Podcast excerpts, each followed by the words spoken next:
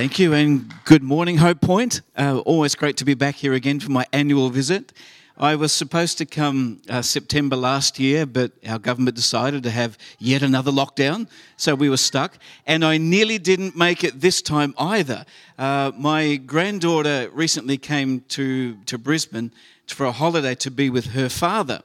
And then she came back, and we had a day with her when she got home. And then her father rang to say, I have been diagnosed with COVID and your government had a law that said if you've been self isolating in 14 within 14 days, you can't come to Queensland. Well, that law expired yesterday. Um, so uh, during the week, I had this ethical debate. Is it the greater good to go and not tell them that I've been isolating? And, and I decided I would, that I'd be rebellious and break the law.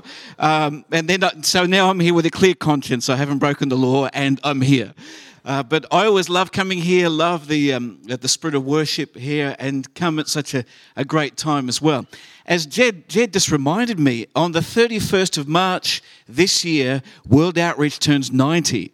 It was 90 years ago that an Australian by the name of Len Jones, who was married to a Kiwi, returned to New Zealand after ministering in Eastern Europe for quite some time, and he registered the name of the Slavic Mission or something that now that then became World Outreach 90 years ago. So we turned 90 this year, uh, which is exciting. And you are one of the few partner churches we have in the world. And we really appreciate your faithful support of what, what we're doing. Um, for those of you who, who probably ask at the end of the service, How's the mission going with all COVID throughout the world? And for missionaries, COVID is just another thing they have to face. They're quite used to hardship, earthquakes, uh, in, insurrections, all types of problems. They just adapt to whatever's happening. And what's been amazing is as the as the missionaries have have adapted to humanitarian work more than just straight mission work, ironically, that has opened more doors for them than they've ever had before. Because often it's the love of Jesus that opens up people's hearts to hear about the message of Jesus. And it's been amazing. About 25% of our missionaries have had COVID, and some have had it very severely, uh, particularly those in India. India was ravaged by COVID, and we literally know dozens and dozens and dozens of pastors who died. And in certain parts of India, there's a shortage of pastors because of what has taken place. Uh, but we're very thankful for what, uh, what has taken place the last two years, and the mission has just adapted. And uh, unfortunately, I've been, I've been grounded for two years, but that is over finally. And so I can I grow my wings back and begin to travel again just to and visit our people all over the world.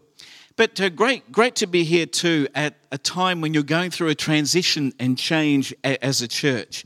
And this will probably be my last time here before you change your leadership. And I just wanted to say um, how much I honor Jed and Deb uh, also for the job that they have done here. And I was driving in today. Actually, Ben was driving in today. I was listening, and uh, as as we were driving in, I thought, what an incredible job! This the renovation.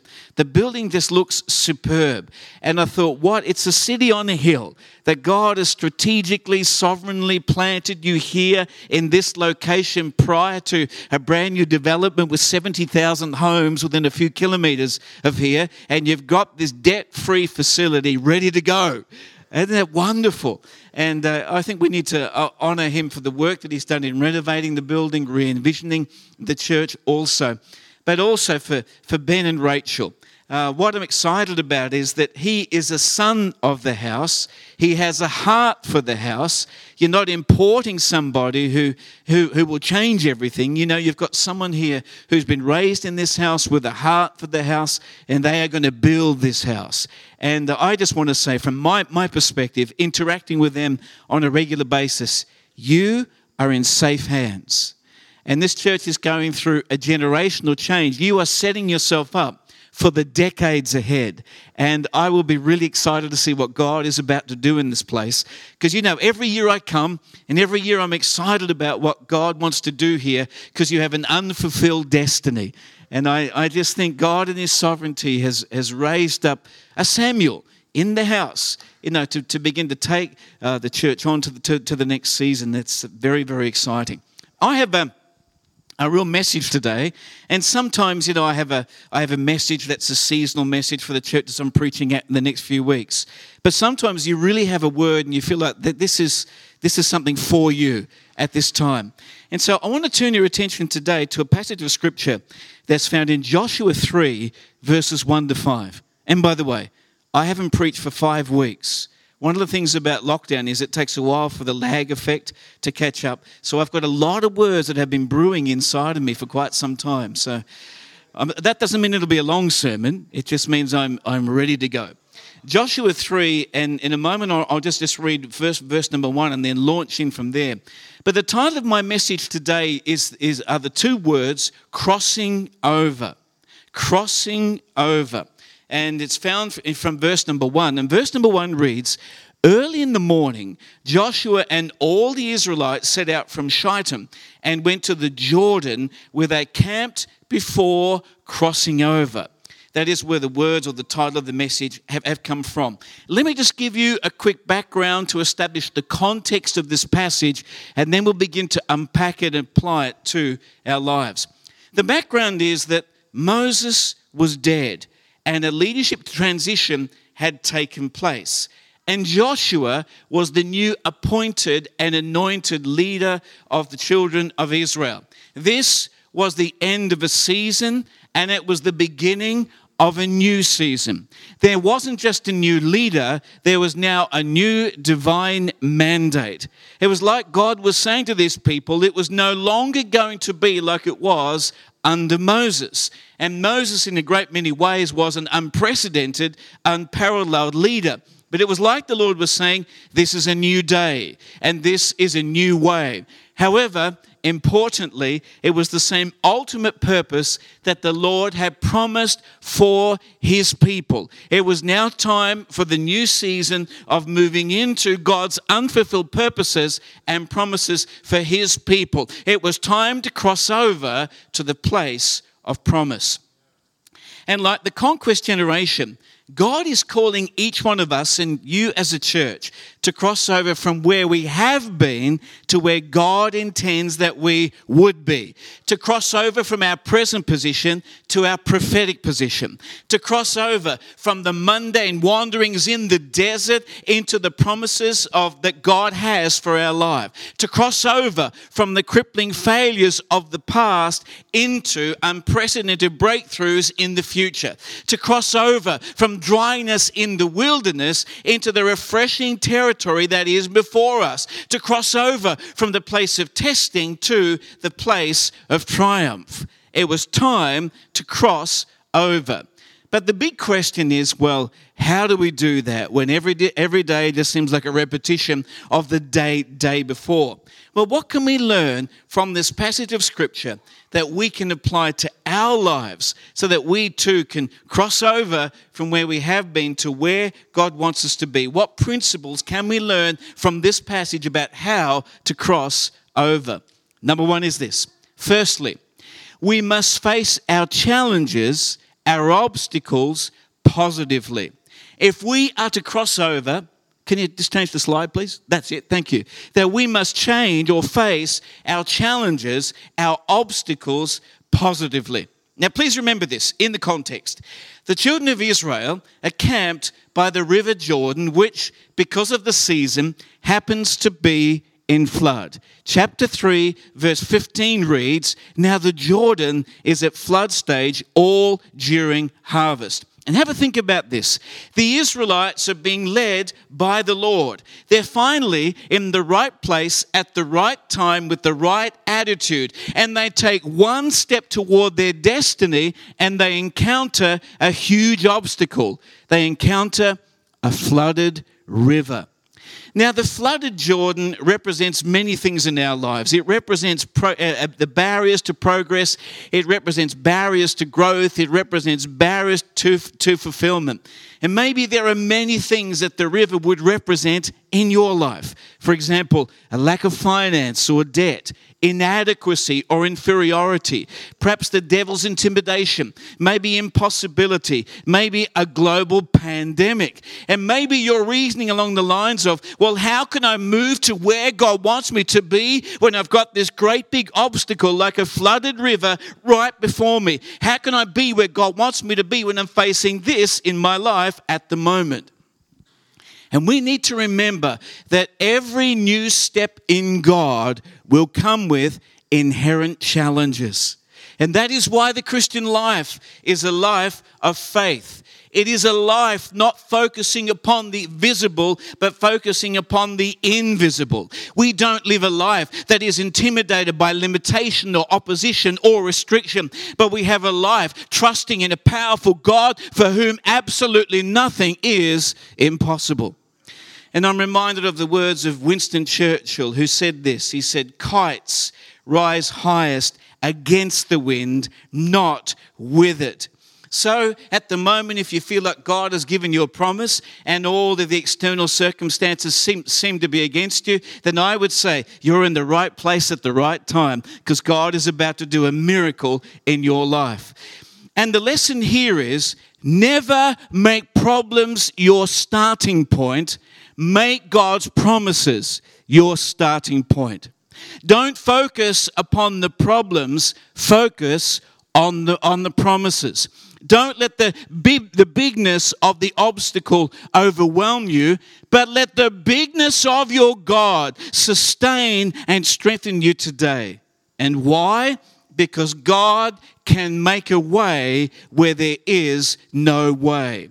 And maybe you're standing or sitting here today, and before you is a flooded river. I would encourage you today to have faith, and I'll tell you why. Because God can make a way where there is no way. Now, there is no hint in this text that, that the people were overwhelmed at all.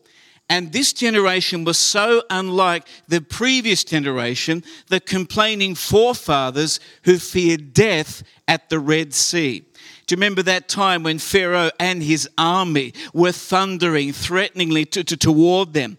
But this new generation had learned the lessons from the past. Maybe they remembered that God had sent an east wind that had dried out and divided the Red Sea and made a path through the Red Sea to deliver his people from slavery and oppression. Maybe they remembered that the very forces of nature itself are subject to the word and the will of God Almighty. Maybe they finally understood that God can be trusted and God can do what whatever is necessary to fulfill his purposes for his people.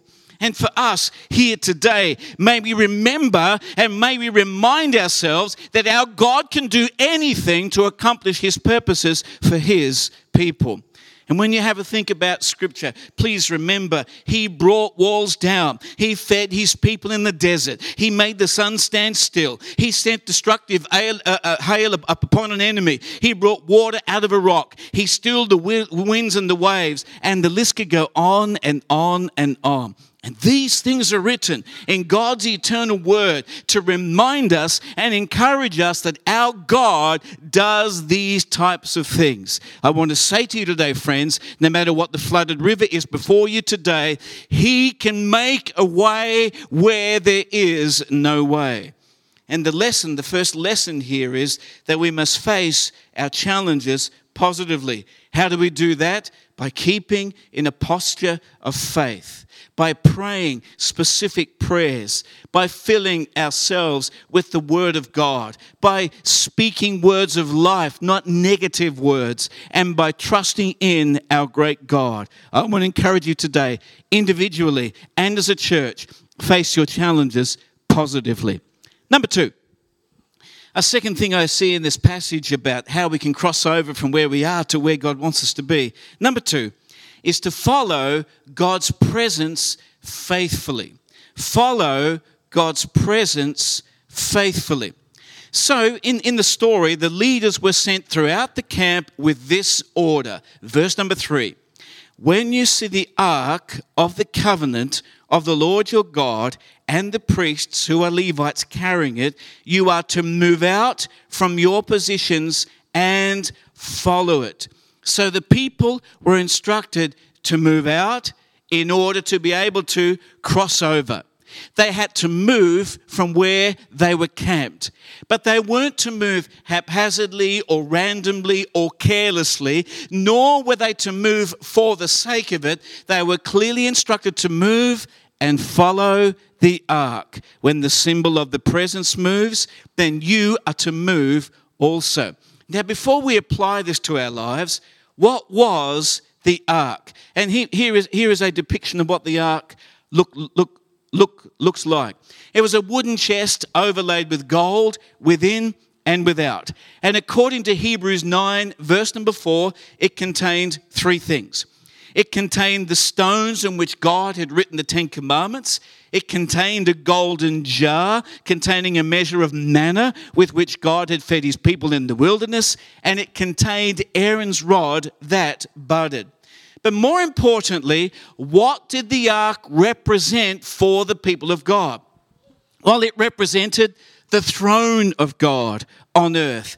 It represented God's presence among his redeemed people, and it represented the glory of God revealed in divine order and worship. So the ark represented God's rule, God's presence, and God's glory. And if the people were to cross over, if they were to move into what God had for them, they had to follow the symbol of God's presence faithfully. And why? Why were they ordered to follow the symbol of God's presence? And the answer is in verse number four. For the leader said, Then you will know which way to go since you have never been this way before.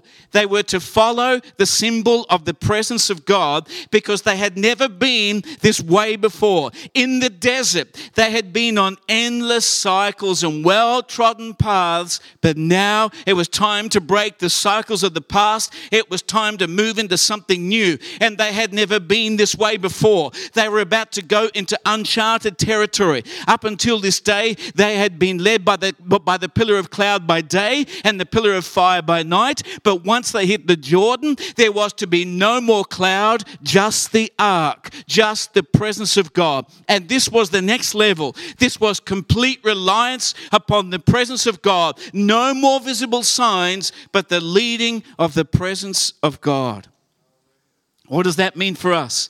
In a New Testament context, the Holy Spirit is God's empowering and guiding presence. And we are the priests. We are the ones who are carrying the presence of God and we've never been this way before. And you, as a church, are poised at a significant uh, leadership transition in your church, and you're about to go into uncharted waters. We've never been this way before. And I want to encourage you, friends, to remember that God will guide you. And maybe in your business at the moment, or in your marriage at the moment, or in your life at the moment, you don't know which way to go because of what's happening in, in our world today. I want to say, friends, let the presence of God guide you because He's waiting for you on the other side. He's already there. We've never been this way before, but He has. And we've got to listen to what He's saying and be guided by what He is doing in our lives.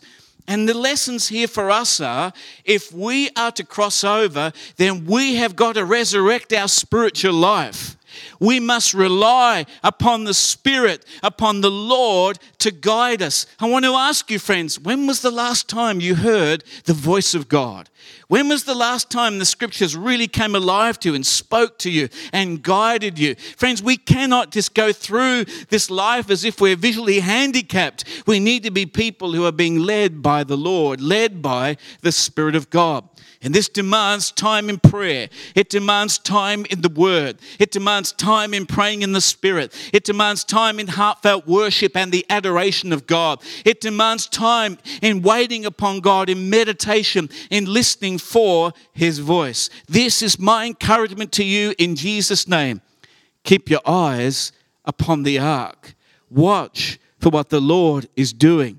Listen for what the Lord is saying and be sensitive to the Spirit of God because you have never been this way before. And I want to say to you, friends, the future is not going to look like the past. Thank God for the past and your heritage and all that, that has been done. But I want to say, friends, you've never been this way before. And so just keep your ears open to the Lord and your eyes upon the Lord. Number three. A third thing we see in this passage about how we can cross over is this consecrate ourselves expectantly. To consecrate ourselves expe- expectantly. If you were to ask me today, what, what's the Lord saying to the global church at the moment? What, what, what is He saying to them? I would say, friends, this is one of the things He's definitely saying. Consecrate yourselves in expectation of what He is about to do. Back to the story.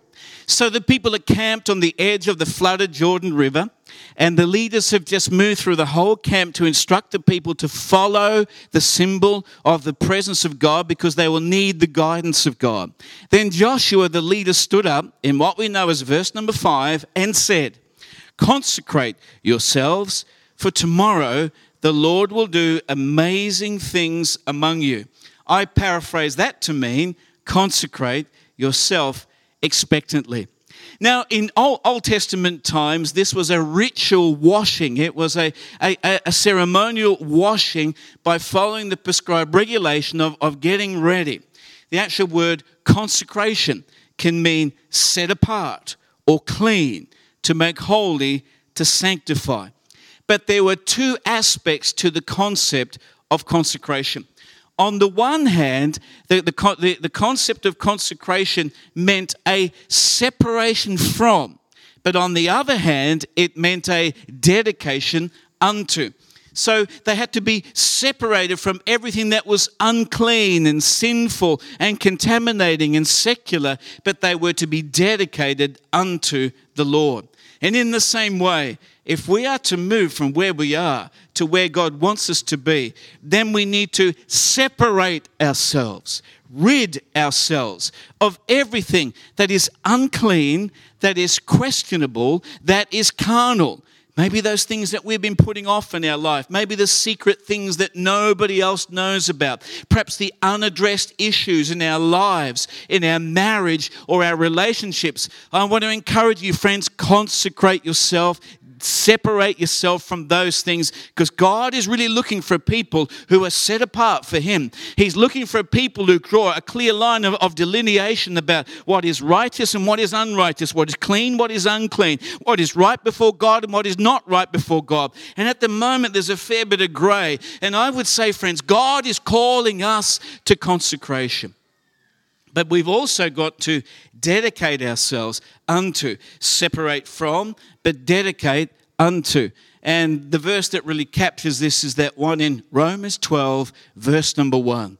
You know, for 11 chapters, Paul has been speaking about the mercy and the grace of God and, and, and the gospel. And, and in view of this, he then says, Present your bodies as living sacrifices, holy and pleasing to God. In other words, abandon yourselves to Him fully, unconditionally, irrevocably. Surrender yourselves to Him. And may we remember today that surrender to Jesus is not limitation, it is liberation. Let me say it again and I'll explain that surrender is not limitation but liberation. There are a lot of people in, in, in, today's world that don't like to be told. They don't like to be told by the government. They don't like to be told by anyone. But when we are holy and fully surrendered to Jesus, we find our true identity in Him. We find our purpose in Him and we become fruitful in Him. It's only when we abandon ourselves to Him we find who we truly are and what God has called us to do. So I want to say it again, friends surrender to Jesus is not limitation, it is liberation. And I want to encourage you in this season when you're, you're going through a transition to just say, Jesus, I'm yours. I surrender myself to you. But why? Why did Joshua instruct the people to consecrate themselves? Again, listen to the end of verse, verse number five because tomorrow the Lord will do amazing things among you. In other words, Joshua was calling the people to prepare themselves. He was calling them to get ready because God was about to do amazing things among them. But unless the people prepared themselves through separation and dedication, they may not be in a spiritual position to receive what God was about to do. Or, in other words, if they didn't prepare themselves, they might miss out. And if ever there was something the Spirit of God is saying to the church today, it's prepare yourself and consecrate yourself. Don't let what's happening in this world today uh, anesthetize you or numb you to what the Spirit of God is about to do. Because whenever there has been an economic downturn in the world, there is always an upsurge in people seeking the face of God. And I really believe that we are poised at a time when God is about to pour out His Spirit in an unprecedented, unparalleled, unstoppable way. This is not a day to be anesthetized, it's a day to be alive alive, a day to be awake, a day to be consecrated, a day to be open, a day to be surrendered to Him so that we can get ready for what God is about to do. And I would, I would encourage you, Hope Point, also to have a renewed sense of expectation that God is about to do amazing things among you. And often, what we do is we reduce the level of our expectation to the level of our experience. But I want to urge you to have a renewed sense of expectation that things don't have to be as they are, that things don't have to be as they have been in the past, but begin to expect long prayed prayers to be answered. Expect breakthroughs in your life in areas that thus far have not yielded. Expect the Lord to do more in you and through you than he has ever done before. Have a think about Bartimaeus sitting on the roadside year in and year out with no hope of a different future until one day Jesus of Nazareth walked past him and his whole life was transformed. Or have a think about Hannah, who was intoxicated with sorrow because she was infertile with no hope of bearing a child until one day God heard her prayer and she conceived and gave birth to Samuel. Or have a think about David, the forgotten son on a Judean hillside out there minding the sheep until one day God Almighty said, I'm going to raise you up and I'm going to make you a mighty king and I'm going to make Israel to be the biggest that it has ever been. I want to say today, friends, in one day, with one touch, by one word, God can change everything. Therefore, we need to lift the level of our expectation in Jesus' name. And if God was saying something to Hope Point today, I believe that He's saying, Oh, get ready because the time is nearly right. I'm about to do what I have promised. You are going to experience me in an unprecedented way, but you need to respond by consecrating yourselves. And I believe that if God is a God of love and if God causes all things to work together for our good, and if the Holy Spirit is making us to become more like Jesus day after day, and if our life is unfinished, and if He is a God of transforming power, and if He is a God of redemptive purposes, and if He has called, anointed, and sent and appointed us, and if we are living consecrated lives before Him, we can boldly say today, the best is yet to come. And therefore, the point I want to make here, point three, was consecrate yourself expectantly. Number four, there's, there's only five in, in, case you're worrying. And uh, number four, how can we, what can we learn from this passage about how we can get, how cross over from where we are to where God wants us to be? The first thing, fourth thing we learn from this story is to fulfill God's commands obediently. To fulfill God's commands obediently. So Joshua has just instructed all of the people to consecrate themselves in expectation of God's imminent supernatural intervention. But their, their preparation must now be matched by action. They needed to take obedient steps of faith. Verse 14 of this chapter says So when the people broke camp to cross the Jordan, the priests carrying the Ark of the Covenant went ahead of them. And there comes a time in everybody's journey when we must make radical steps of obedient faith, even though it doesn't make any sense at all. Where we've got to do what God is asking us, us to do. Think of Peter in the boat when he asked Jesus to come to him on the water, and Jesus said, Come. And then Peter did something astonishing. He got out of the boat he got out of his comfort zone, he got out of his security, and he walked on the water toward Jesus. It was only when he took his eyes off Jesus and looked at the waves and felt the wind that he began to sink. He took a step of faith. And in this story here, in order for the Israelites to cross over, there had to be a combination of divine intervention and human cooperation. There is something only God can do, but there's something that only we can do the people had to prepare themselves for the miracle. And as, we, as we'll soon see, they had to step in before the Lord miraculously stopped the flow of the water. There is something we must do and something only God can do. And by God's leading, we take every step in the natural, and then the supernatural takes over. So do what God is telling you to do right now, even though it doesn't make any sense at all. Let me give you a couple of scriptures to back up the point here. Do you remember that time when Jesus turned, turned to Peter and said, Put out into deep water and let your nets down for a catch? And Simon responded and said, Master, we've worked hard all night and haven't caught anything. I don't know about you, but I've said similar words to God as well. Lord, you don't know how hard it is. I've toiled, I've labored, I've, I've done everything you've told me to do, I, I, I know to do with no results at all. God, I, I don't know what more to do. Nevertheless, said, said Peter, at your word I will let down my nets for a catch. Because you say so, because you have given me guidance, I will trust you and I will obey you one more time. And what was the result? A miraculous catch of fish. They had to call the other boats to come along beside them and help them. Because when you obey a quickened word from God, it unlocks the supernatural in your life.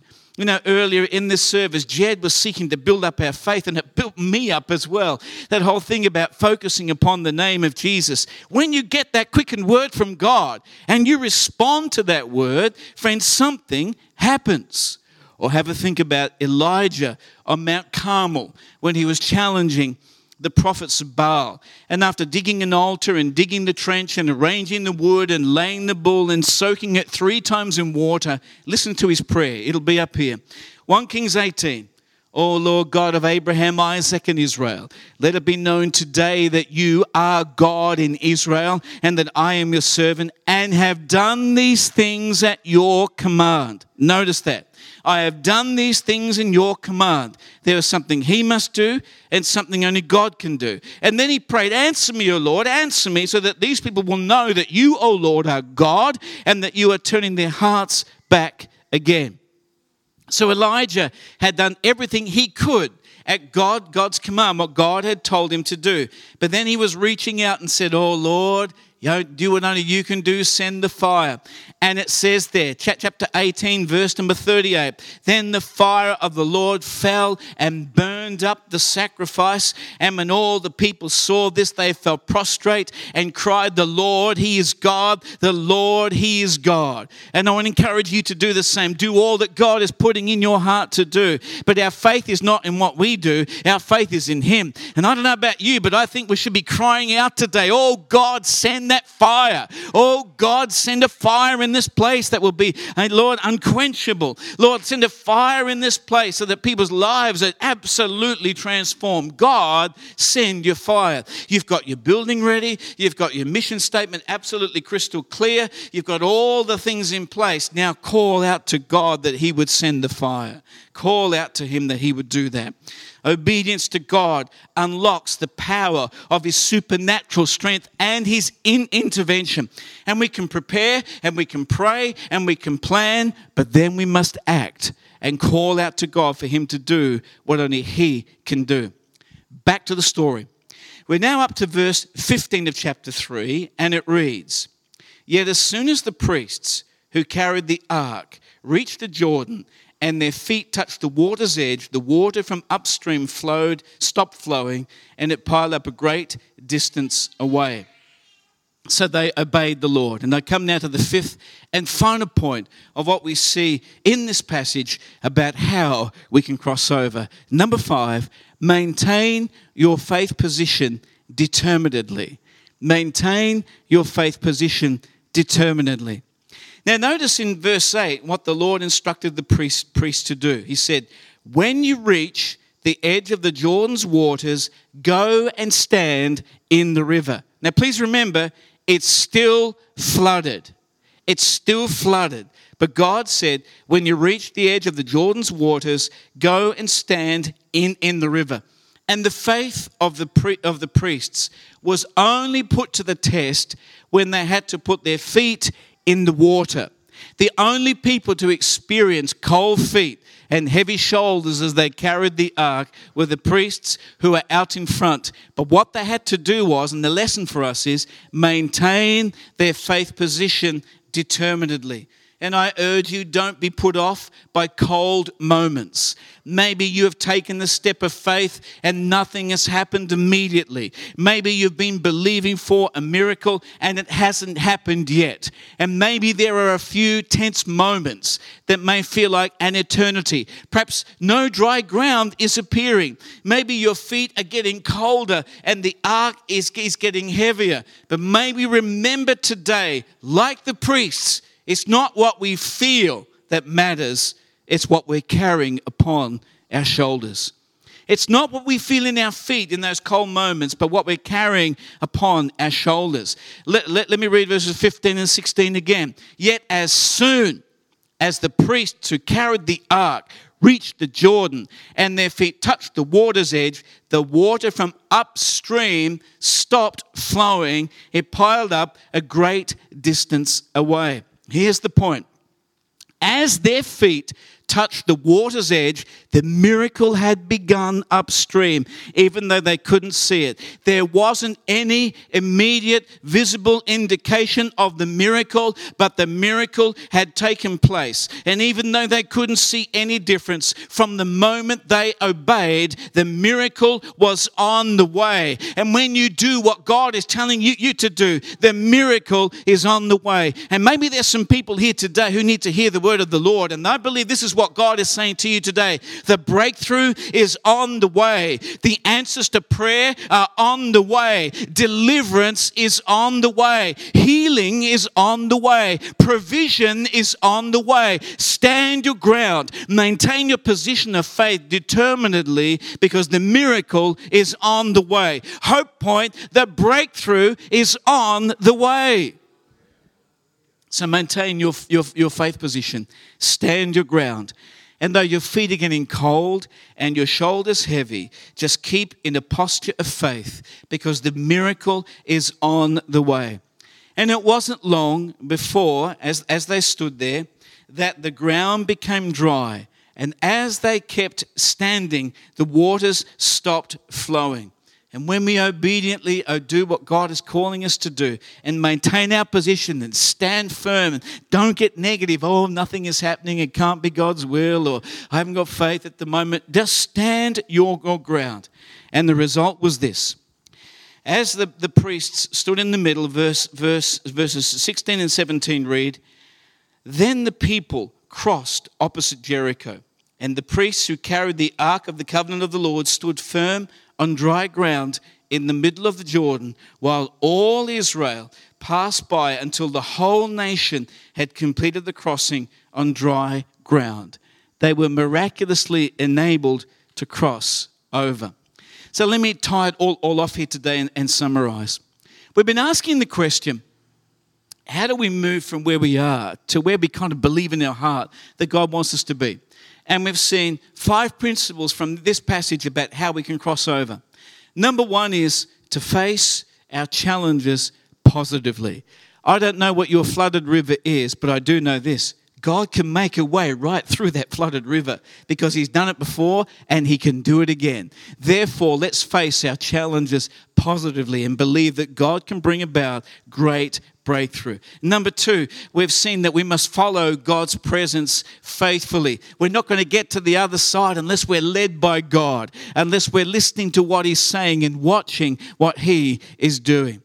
Thirdly, we, we, we, get to the other side by consecrating ourselves expectantly. I urge you today, if the Spirit is putting something, if putting His finger upon some part of your life, consecrate yourself. Get rid of that thing, discard that thing, get ready, dedicate yourself expectantly. Have a renewed sense of expectation. All it takes is one touch from God, and things can be radically different. Number four, to fulfill God's commands obediently, to do full fully do, wholly do what God is calling you, you to do, to take those steps of faith. Number five, and to maintain your faith position determinedly, that you would stand your ground and say, no matter what I feel in my feet, it doesn't matter. No matter how heavy the burden is, it doesn't matter. I believe God. I am trusting in Him.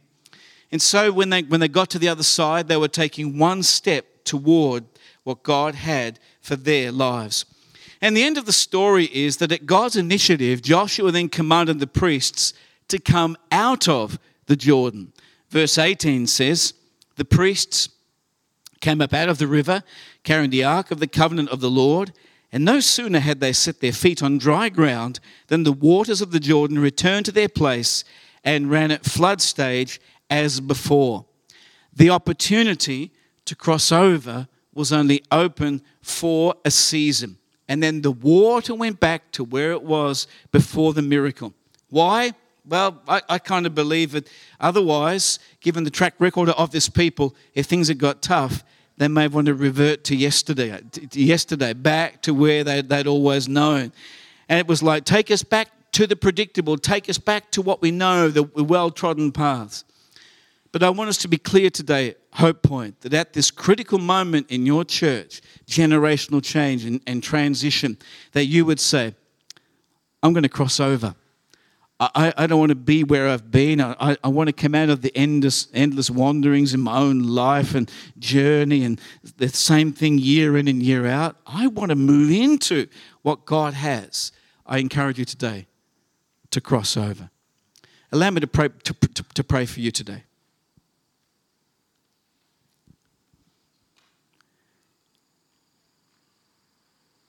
Lord, we are here in your presence. Hope Point, Lord, is your church that you have established here in this community for such a time as this. And I thank you, Lord, for this, this, this critical juncture, this, this moment in the life of this church, Lord, of generational change. I thank you for that, Lord. You've always raised up Joshua's. You've always raised up, Lord, people who, who would follow, Lord, great leaders. And I, I pray, Lord, and today in your presence, I honor, Lord, Jed and Deb, and thank you, Lord, for, for their season, their, their leg of this relay race that they've, they've run. And thank you for all that you have accomplished through them. We thank you for that. And Father, I call out, Lord, today, Lord, for Ben and for Rachel. I call upon you as much as you raised up Joshua to lead the people through into a time of conquest, that your hand would be upon them and that they would have wisdom beyond their years years, but Lord, also have very clear strategic plans from you. As clear, Lord, as Joshua heard about walking around Jericho, that Lord, they would have, Father, things in their hearts specifically from you to lead this church into its greatest days, Lord, into all that you have planted this church for. I bless them today in your presence and pray that you would give them, Lord, great leaders around them who would galvanize around them and support them, Lord, like Aaron's and Hurs. Lord, I pray that your hand hand will be upon them. And I ask you that, Lord, everyone here today, listening live, Lord, or listening to the recording, would hear your voice. That, Lord, would know the guidance and the leading of the Holy Spirit, Lord, in their lives. That they, Lord, the people would keep their eyes upon you and be guided by you and led by you, Lord, in every way. That this church may step into, Lord, everything that you have ordained for it, Lord. I thank you. I thank you, Father, that you're a God of promises and you make a way where there is no way. I am grateful for that, Lord, and thank you today. And I bless this people. I thank you for their faithful giving. I thank you for their faithful prayer. I thank you, Father, for all that they are and they do for our missionaries throughout the world and pray that you would bless them abundantly, Lord, as a result, Lord, of their sacrifice and their, their, their faithfulness today. Lord, I give you glory in the name of Jesus. Amen. Amen. Thanks. Thanks,